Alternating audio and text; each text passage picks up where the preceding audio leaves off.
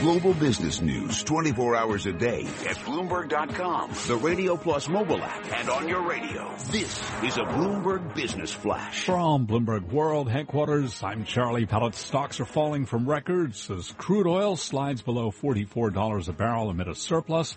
A stronger dollar weighing on commodities before central bank meetings in the U.S. and Japan this week. A two-day Fed meeting gets underway tomorrow. S&P 500 index down nine points now at 2166, a drop of four tenths of 1%. NASDAQ down six, a drop of 0.1%. Dow Industrials down 95, a drop of five tenths of 1%. Gold down 320 the ounce to 1320, a drop of two tenths of 1%.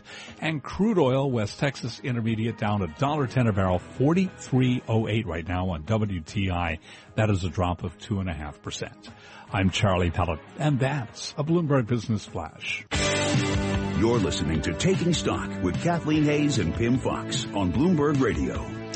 Nintendo shares plunging today by the most since 1990 after the company said late Friday that the financial benefits from the worldwide hit Pokemon Go will be limited. And of course, this correction comes after Pokemon Go's released almost doubled Nintendo stock through Friday's close. Joining us now is Joost van Dreunen. He is CEO of Super Data Research to talk about what this means for Nintendo and more broadly what Pokemon means for the gaming industry. Joost, welcome to the show. Thanks for having me. So, uh, they put out the news. They put it out ahead of their earnings report. Is this a one-day wonder? This sell-off? What does this mean uh, over the over time?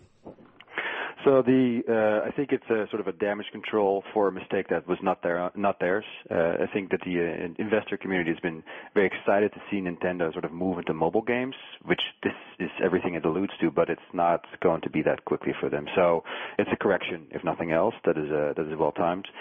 Mobile gaming in general has become this big market that everybody has to respond to, and Pokemon Go is that sort of obvious answer. At the same time, you know, uh, it's not going to be that easy, even for Nintendo to pull that off. Can you give us an idea of how much Pokemon Go is making per day?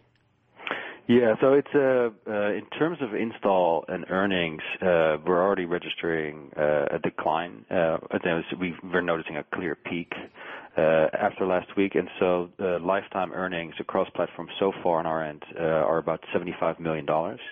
And then if you add that all up and sort of run it through the numbers, uh, you know, after platform fees for Apple, after, you know, uh, Nintendo really gets its share of what uh, it owns of the Pokemon company, uh, you know, not much is left, and that certainly won't really move the needle for a company that big.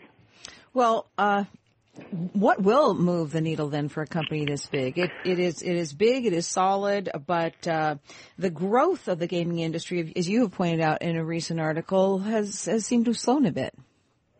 It's uh, in some areas it's uh, better than others as usual. So the games industry is a little bit uh, of a mosaic of different pockets of growth, right? Where we see, for instance, the console market doing pretty well. Uh, the PC market is a little bit more flat, and then the mobile market has been, uh, up until at least this year, been delivering double-digit year-over-year growth.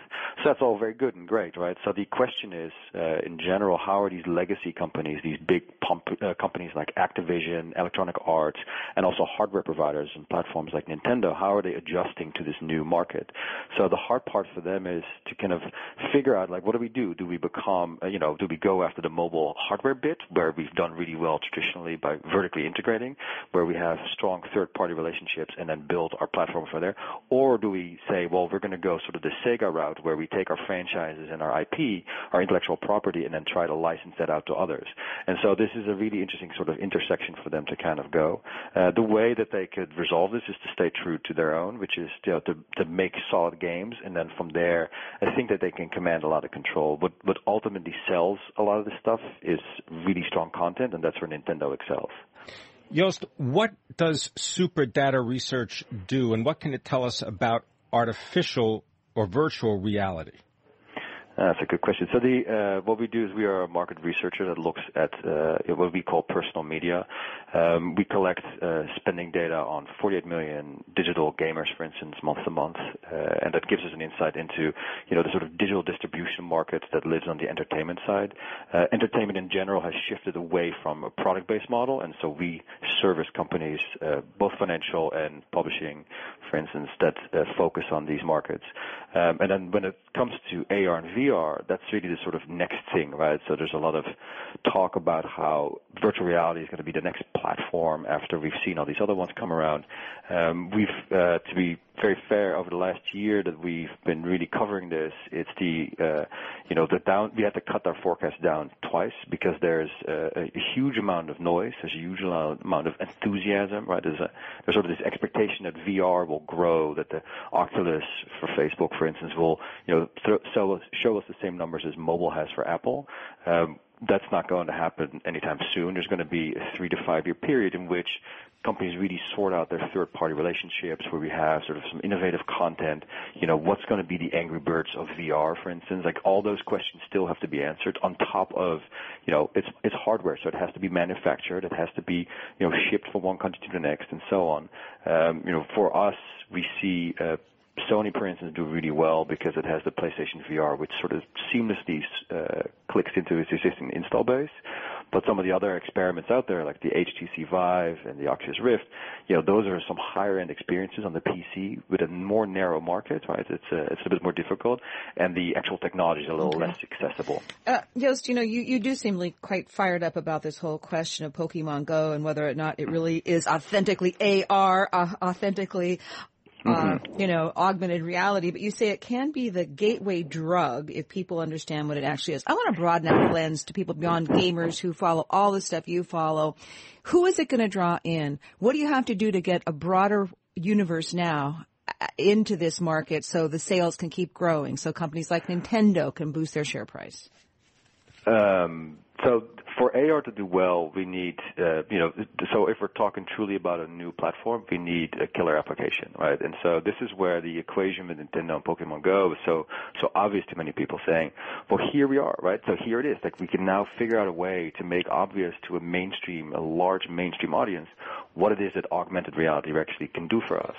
So the sort of silver lining for me is that over time, other companies will take this instance and say, you know what, we're going to build something in AR that's just like it because clearly there's demand for it. We've got to leave it there. Thank you very much. Uh, Joost van Dreunen, he is the chief executive of Super Data Research, telling us about Nintendo. The shares are down nearly 18%. This is Bloomberg. Coming up, the CEO of Le Pain Quotidien going to talk to us about the fast casual space, his company's outlook, and some new tasty product offerings in development. That's coming up on Taking Stock Bloomberg Radio.